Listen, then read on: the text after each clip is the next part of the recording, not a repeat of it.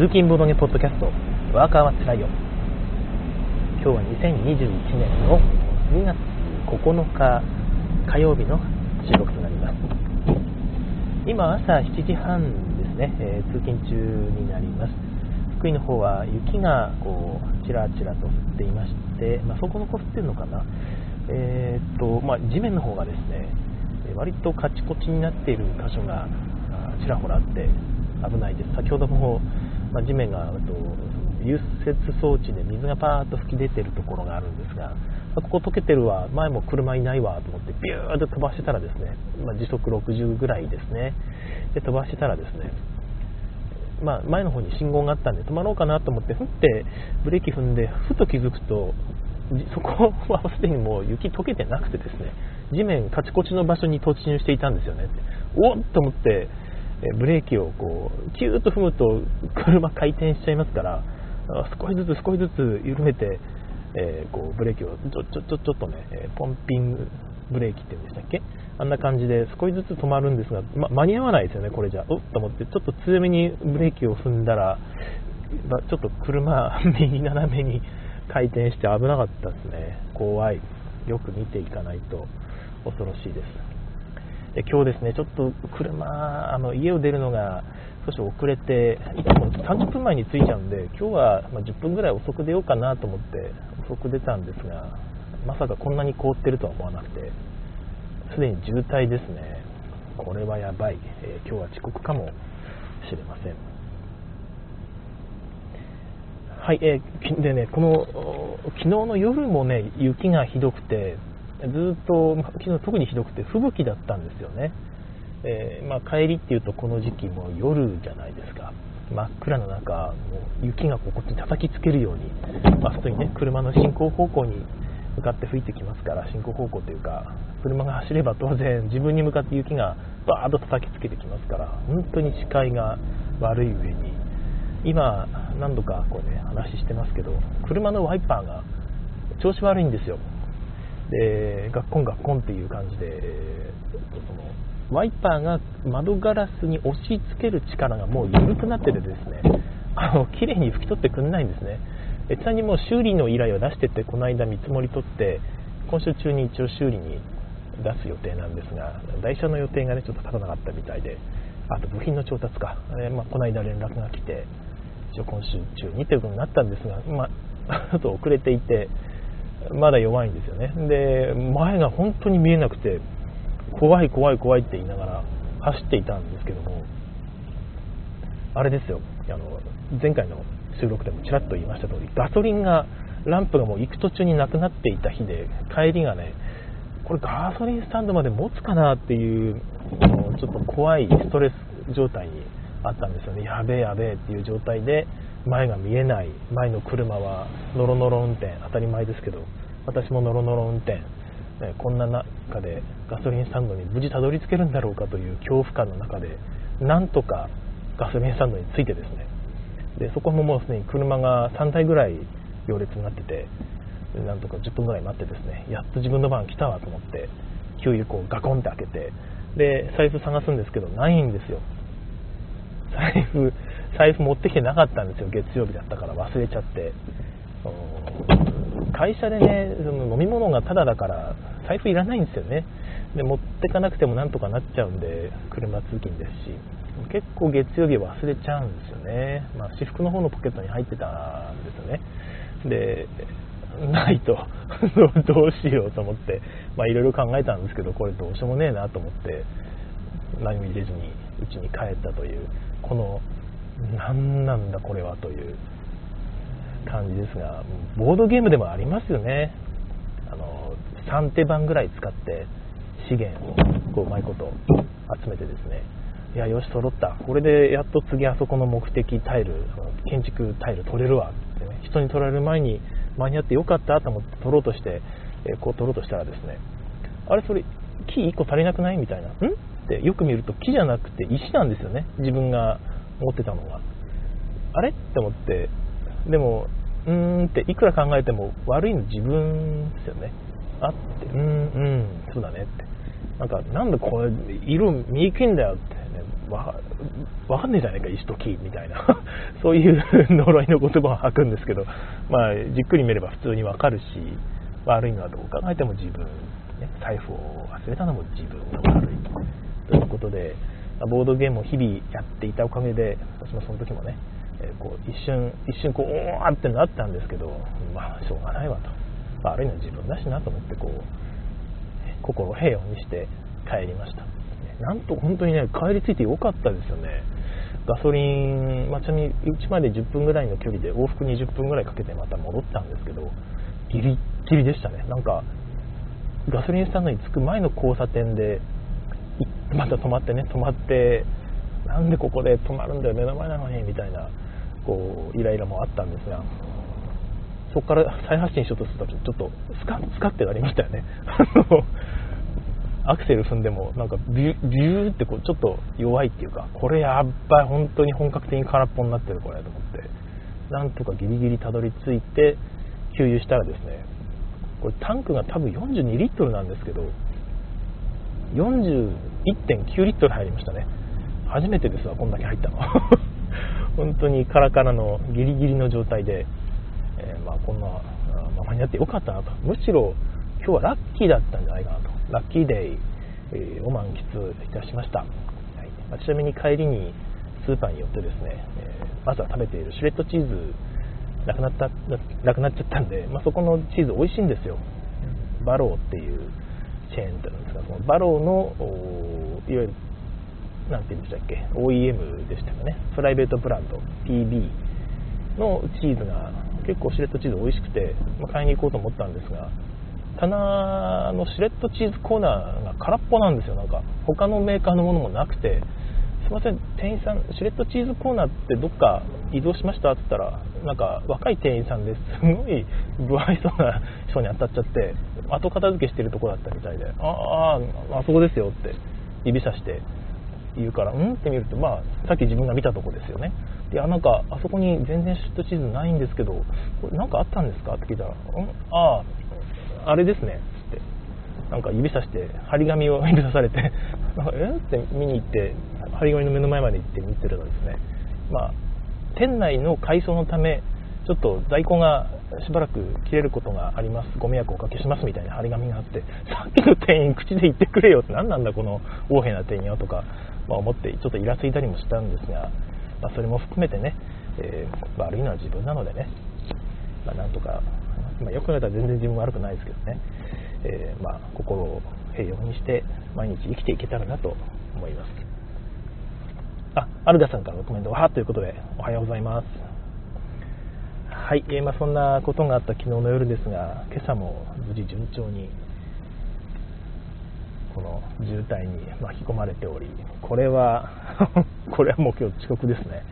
いやー、遅刻するとね、普通に金銭的に痛いんですよね。金銭的に痛いし30分単位でしかつけれないから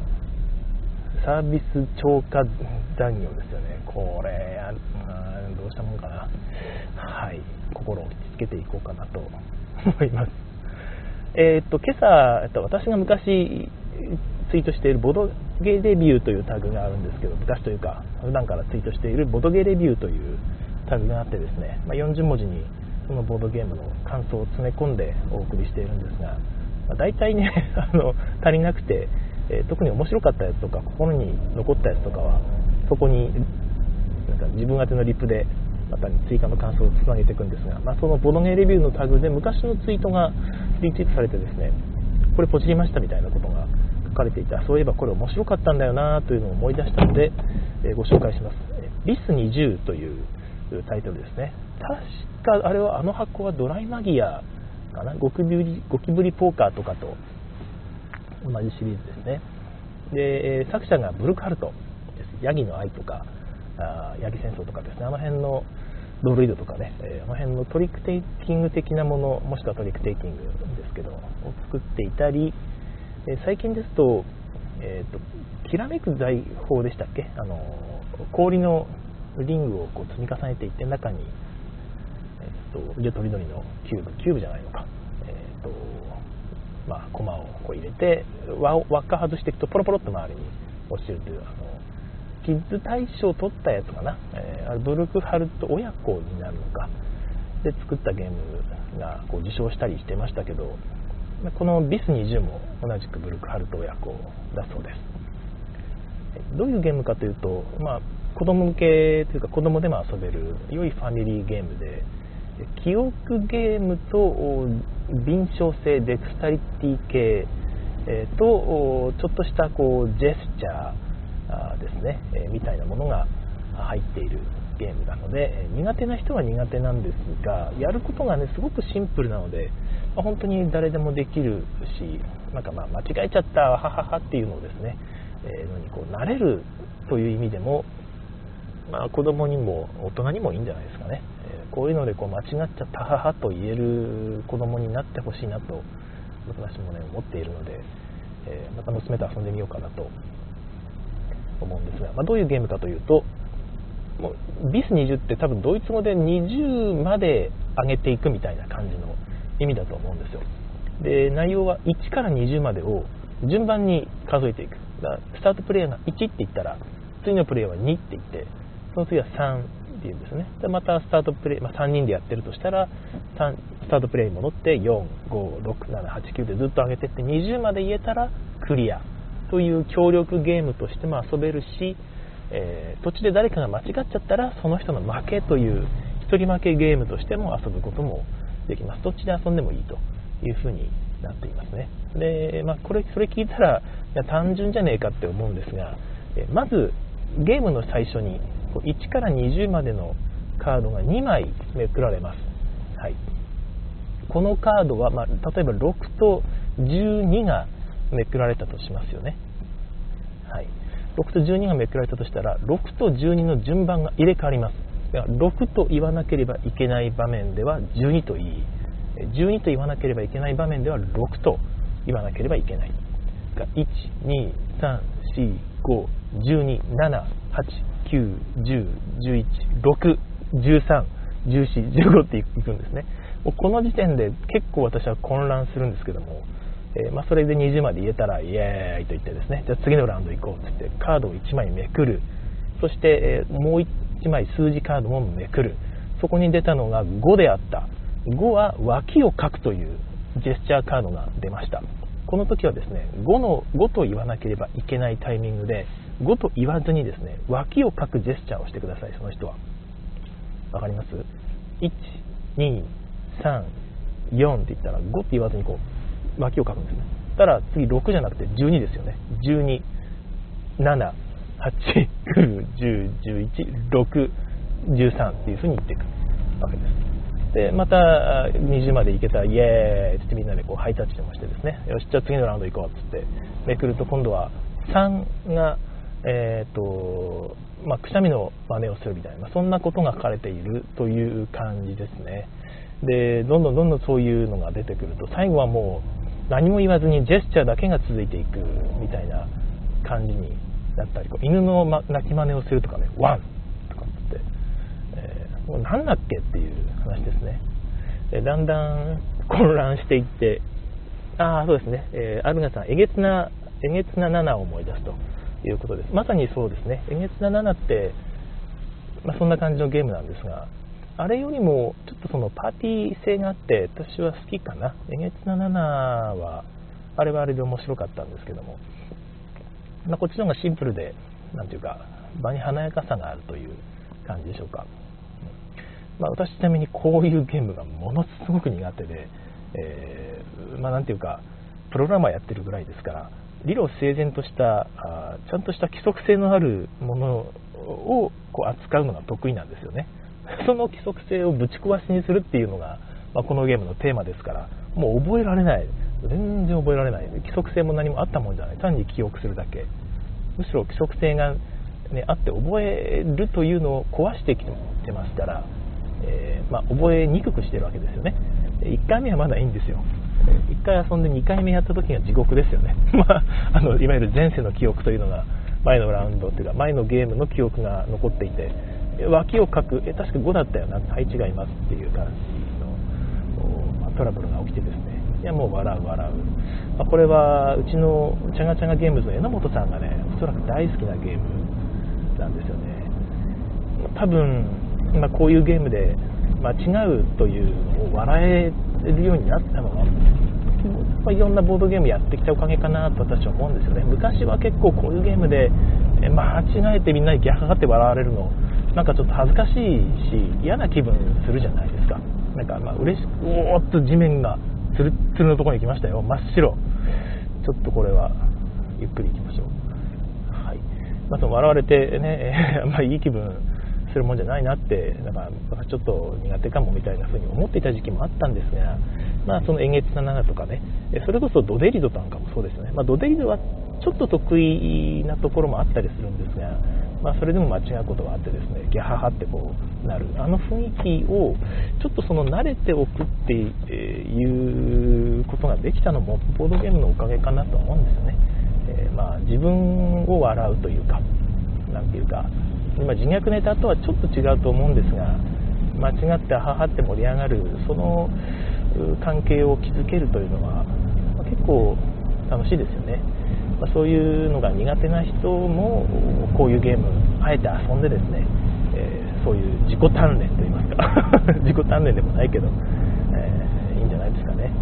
えー、私も苦手だからこそこのゲーム買おうかなと思います。なんかポチりましたみたいなツイートでね、えいただいたんですがどっかでポチれるんですかね。検索するとどうやらメビウス便に入ってきてるっぽいんですがまあ、いわゆるメビウス便っていうのはまだやってるんですかね。あの月契約で1万5000円とか2万円ぐらい払うと毎月メビウスさんの選んだゲ新作ゲームですね。が、まあ、箱詰めでやってくるという中には、ま、一般流通せずにとりあえずメビウスさんがお試しで入れてみたみたいなゲームも入っていてですねもちろん翻訳はついてるらしいんですが、まあ、そこで反応を見て自分たちで遊んでねメビウスさんたちも。でもし面白くなかったらそのままお蔵入りとか面白くてもこれはあんまりたくさん売れないなと思ったら、まあ、売れないとかっていうのもあるらしくて、えー、まあ、レアゲとか新作のドイツゲームなんかを早めに遊びたい人にはいいと言われてるやつですがそこにどうも入ってるっぽいですがまだ一般流通は始まってないもしくは予約も受け付けてないと思いたいです。どっかにもし売ってるよって情報あったらこっそり教えてください。ビス20私も買おうと思います。はい。おーっとなんとか。雪の凍ってる場所を抜け出しましたよ。よかった。はいまあ、ビス20の話はこの辺にしといてですね。昨日ちょっと言いかけて途中になっていたえワレスのあれですね。あの1800あの1800どっちの読み方か私は分かりませんけども18 1800とか1800とかって言うんですかね、えー、ちょっとわかんないんですが、そのあの1800と言いましょう、絵の1800を遊んだ感想をなんとなく語っていきましょうかね、あと10分ほどですね。あのは私個人的には苦手だなと最初思いましたね。というのはですね、えーとまあ、ある建物の上にワーカーを1個置くと。はいワーカーっていうのは最初から緑色のワーカーを、ま、3つぐらい赤のワーカー3つぐらい、えーと、持ってるんですよね。赤あじゃ赤青じゃあ緑青赤か。で緑が一番弱い。赤が一応中では強いと。さらに上の色のワーカーもあります。紫と薄青ですね、えー、水色ですね。っていうワーカーもあって最初はとにかくその3つのワーカー持ってるんですよ。あ3種類のワーカー持ってるんですよ。で緑のワーカーを置くと例えば、えー、木材ですとかあとは麦ですとか豚ですとかですいわゆる基本的な資材を生産できるんです、まあ、基本的に1ワーカーで1つの建物を起動できます。でその辺の基本的な資産資源ですね。こう生産する建物っていうのは自分最初から持っていてですね。ま、それもすでにま何種類ぐらいあるんだろう。15種類ぐらい、まあ、12、3種類ぐらいお手元のボードに書かれてるんですよね。でそこの上にこう置いて資源を生産するんですがその生産した資源で何するかというと新しい建物を建てるんですね、えー、そこに書かれてないもう最初に十何種類書かれてると言いましたが全部違う資源です。その資源を使ってまた新しい別の資源を生産する建物を場から取ってですね、えー、建てると。その建物の上にそのコストが書いてあって豚豚と木となんかもう一個石みたいなことが書かれてるわけですよね。でじゃあ石を生産する建物の上に緑色のワーカーを1個置き豚を生産する上にみたいな。あでも石は青じゃないと青でないと起動できない青色の建物だったから青色のワーカーを使ってみたいな風なことをこう置いてでじゃあもう牛と豚と石を今生産したので僕はこの建物を取りますよって感じで取って自分の場に置くと。いう感じですね。だから生産した資源は使い切りだからあの、まあ、使わなかった分は消えちゃいます。自分の手番で。それそういう豚っていう駒があったり石っていう駒があったりするわけじゃないんですね。一応頭の中で生産したというふうにしてその場で使い切ってくださいと。いう感じです。で、まあ、そういうゲームたくさんあるんですがこのゲームはとにかくその支援の種類が多い。もうめちゃくちゃ多い。で、まあ、その資源同士では建物同士がですね、まあ、頭の中で組み立てなきゃいけないんですがテックツリーですよね。いわゆるこの建物を建てるためにはこの建物の資源とこの建物の資源がいりでもこの建物のそのねその前提となる建物を建てるためにもまたさらに前提となる建物がいるみたいな。でさらにその建物の前提となる建物みたいな感じ割とね3段4段ぐらい最終的な建物を建てるためにはつながっていて。一個一個全部自分で建てていくとですねまあ間に合わないというか時間かかりますよね。だから他の人の建てた建物を利用していくというのも大事になっています。で、まあ、他の人の建物を建てるためには公益トークンっていうのもあってですね、まあ、これも一種のワーカーみたいな扱いですね、えー、をもらっています。えこれは船を建てるとついてくるやつで、えー、船1隻につき、まあ、1個か2個か3個、ね、船のまだこれもレベルによって変わるんですが公益トークンがついてくるんですよ。でそれを使えば他の人の建物を強制的に使うことができます。使われた方は何も損することはなくてですね単純に使ったお賃金として、えーと、銀行からねストックから金を1個もらうことができます。この金を何に使うかというと一時的なワーカーの代わりに使えるんですね、えまあ、ワーカーを自分の手元にあるワーカーをあの使ったやつですね。建物の上に1個置いて使いましたってなるんですがそれをまた自分の使用してないストックに戻せるということでお金を使うと自分の手番で使えるワーカーがちょっと余裕ができるということですね。よくあるんですよね。えーと、青と青3つ黄緑あ黄緑3つ青3つ赤3つみたいな感じで最初スタートするんですがこうなんとなく黄緑の一番弱いワーカーをねバンバン使ってこの建物この建物で建てていくと途中で赤残っちゃったけど、まあ、この赤を使って建てる建物これ黄緑ももう1個いるんだよなと。黄緑で使ったあ資源もいるんだよな。でももう黄緑ないからこう手番パスしてお祭りっていうねパスっていう手番をアクション選ぶと使ったワーカーが全部また元に戻る。使えるようになるんですが赤もったいないじゃないですか。で赤もったいないからあこれも無駄にしちゃったなってなるのを回避できると。金があれば。ということですよね。金があればちょっとじゃあ緑1金払って戻しますって言って、えー、また赤を無駄にせずに済むということで、まあ、手番もすごく効率的に使えますし他の人に使ってもらうには全然大丈夫ということです。えー、まあ、まあ、ただね、他の人の手番は進みますから、自分の建物をうまく使われてね、えー、良いカードをまたプレイされたりされると、ちょっと、いや、しまった、これ立てちゃいけなかったのかなみたいになるんですが、まあこれね、それがもし逆に読めたら、この建物を建てたらあの人きっと優位になっちゃうぞっていうのが読めると、インタラクションになる、いいインタラクションになるような気もするんですが、このゲームそれができていないというか、あの手札にいわゆる目的達成点数がついてるんですね。まあ、点数とか、まあ、特殊効果もついてるんですが、その手札がコストにが書かれていてですね、そのコストがいわゆる高位資源というか上位資源が書かれているのであの人があの上位資源狙ってるっていうのはもう分からないわけですよ。だそれがあるのでこの建物を建てたらあの人が有利になるなんて全然分からず建ててしまう。で建てたらありがとうございますって言って使われる、まあ、自分もね多少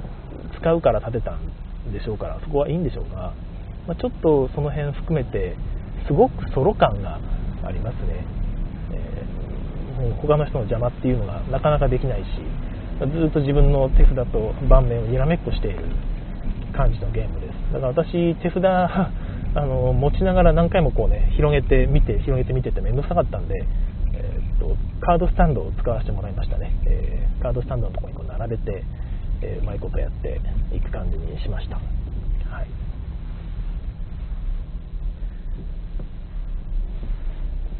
はいそれがあったので、えまあ、見やすかったなという感じがしますね。それがなかったら、まあ、プレイヤビリティ悪くていやこれあんまりなってなってたかもしれませんね、まあ、おかげでなんとか楽しくプレイできてね勝っちゃったんですよね。私途中でちなみに情報爆発が起きてしまって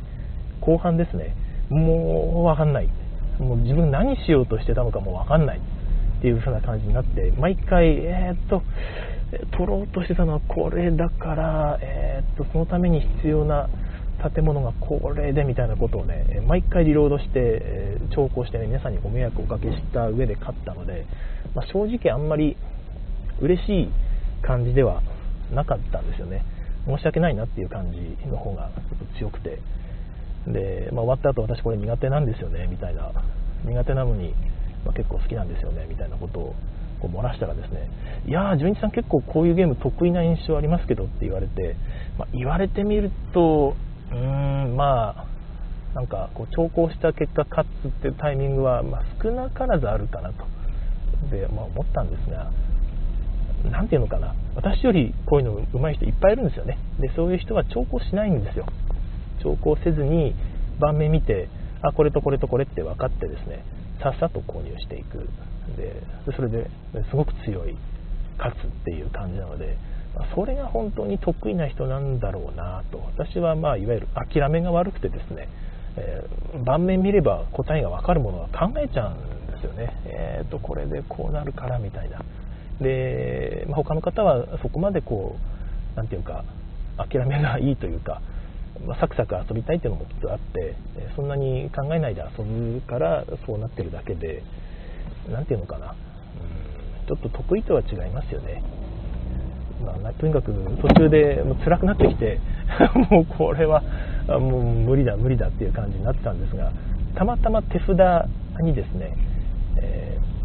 ー、まあ、いいカードがあったんですよ。っていうのはこのゲーム終了条件が面白くて